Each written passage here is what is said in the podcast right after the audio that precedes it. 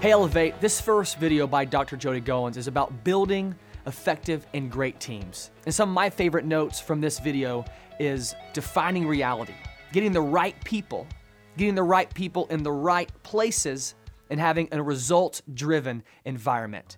Enjoy this video.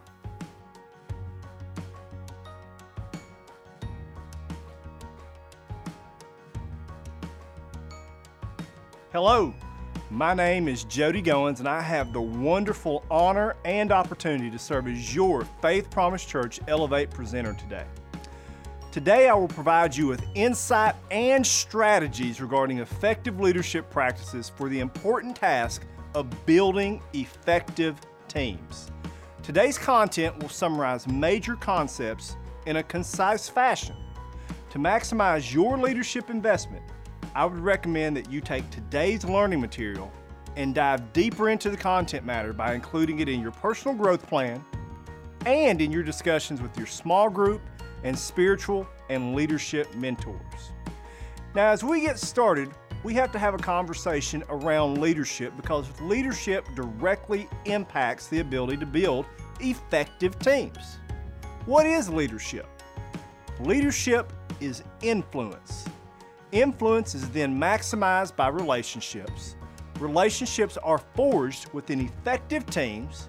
Effective teams consist of high quality individuals who are then committed to a common goal for a unified purpose. When I start thinking about leadership and the impact that building an effective team can have on others, I'm often reminded of a quote from one of my favorite movies It's a Wonderful Life. If you remember, in in It's a Wonderful Life, Clarence the Angel says, Strange, isn't it? Each man's life touches so many other other lives. It's the same notion with leadership and the same notion with building effective teams. Your life, how you live your life, and how you communicate your life will impact others. John Maxwell New York Times best-selling author, says this about leadership. Leadership makes a difference. Becoming a better leader pays dividends, but it takes great effort. Leadership requires a lot from a person. It is demanding and complex. Leadership is the willingness to put oneself at risk Leadership is the passion to make a difference with others. Leadership is being dissatisfied with the current reality.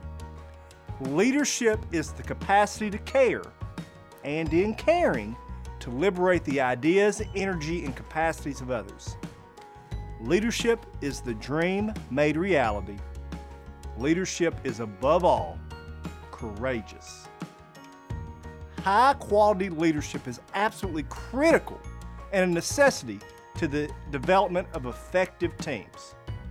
So let's talk about how we build effective teams. The areas that we're going to focus on today, the bedrock principles of building effective teams, are number one, defining reality. Number two, we have to select the right people for our team. The third piece is then to put the right people in the correct roles. And the fourth and final piece would be to create a results driven environment. The first responsibility of the leader in building effective teams is defining reality. A team cannot succeed in any endeavor if they take a delusional approach to the work, thus avoiding reality. When I start thinking about defining reality, I'm often reminded of the principles presented to us from former chairman and CEO of General Electric, Jack Welch. Here's what Jack Welch stated about defining reality in hopes of building an effective team. Number one, we must face reality as it is, not as it was or as we wish it to be, but as it is. The second principle be candid with everyone. As leaders, it is our responsibility to make sure that we communicate openly, honestly, but also candidly with everyone. We can do this in a very grace filled fashion where we can also be tactful but yet candid with everyone. The third and final principle that Jack Welch stated was to change before you have to. To change before you have to means you're constantly challenging your team members and you're constantly assessing your team's progress. You must change before you have to, or you run the risk of becoming irrelevant. Leaders are responsible for being God honoring and effectively communicating the reality of the current situation to their teams. This is the leader's responsibility. Leaders should communicate in truth, dignity, and respect while also doing it with grace. Sometimes this can be difficult for the leader in terms of trying to define reality because of the relationships that they may or may not have with current members of their team. You see, sometimes the leader may have friends on their teams. How do we address that situation? Although difficult and although uncomfortable, this is also the leader's responsibility for the sake of the team. John Maxwell states it this way Anytime you ignore reality for the sake of the relationship, you will have problems. It is the leader's responsibility to always make decisions that's in the best interest of the organization while defining reality. After defining reality, an effective team is composed of the right people in the correct roles. Now, don't misunderstand that. Those two elements go together. Right people in the correct roles.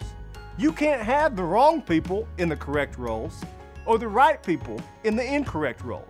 We have to make sure we understand how important these two elements are together, hand in hand. Right people in the correct roles. In order for a team to achieve its maximum potential, it is absolutely essential that leaders place their team members in areas that match their skill set and their gifting. Once again, it is the leader's responsibility to put their team members in areas that match their skill set and their gifting. Failure to do this will cause the individual to become frustrated, while the organization will become stagnant and inch closer to irrelevancy.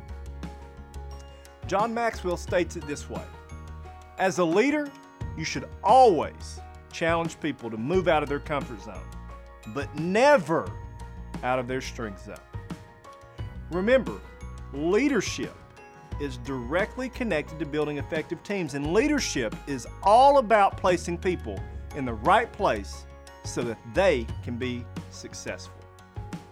As we continue our discussion about building effective teams, the three principles that we've talked about thus far defining reality, placing the right people in the correct roles, and the principle that we're going to talk about next of creating results driven culture, I'm often reminded of an example involving Alabama football.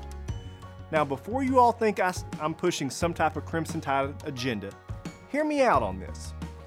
From 1997 to 2006, the Alabama football team compiled a record of 51 wins and 56 losses. That's a winning percentage below 50%. But in 2007, something different happened, and it involved a change in leadership for Alabama. In 2007, Alabama hired Nick Saban as their head football coach.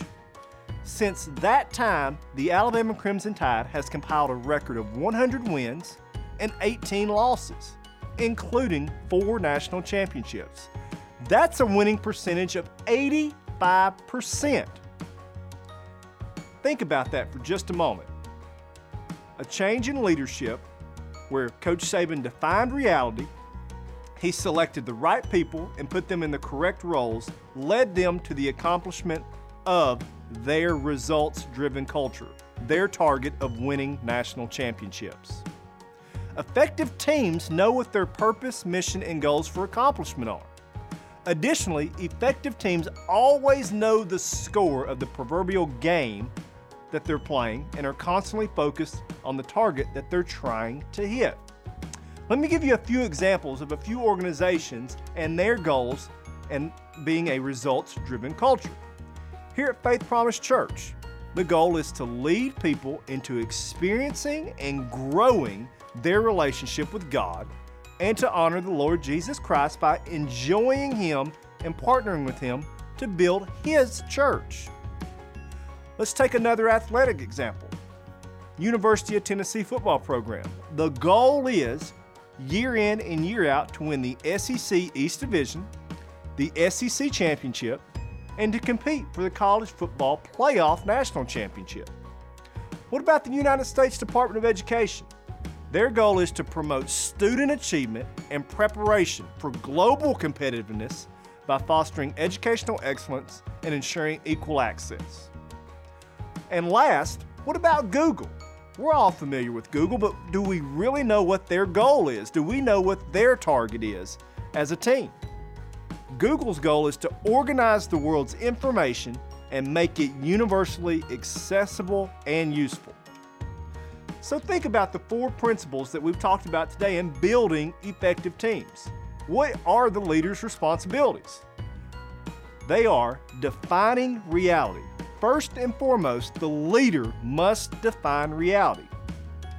After that, the leader has to select the right people and then put the right people in the correct roles.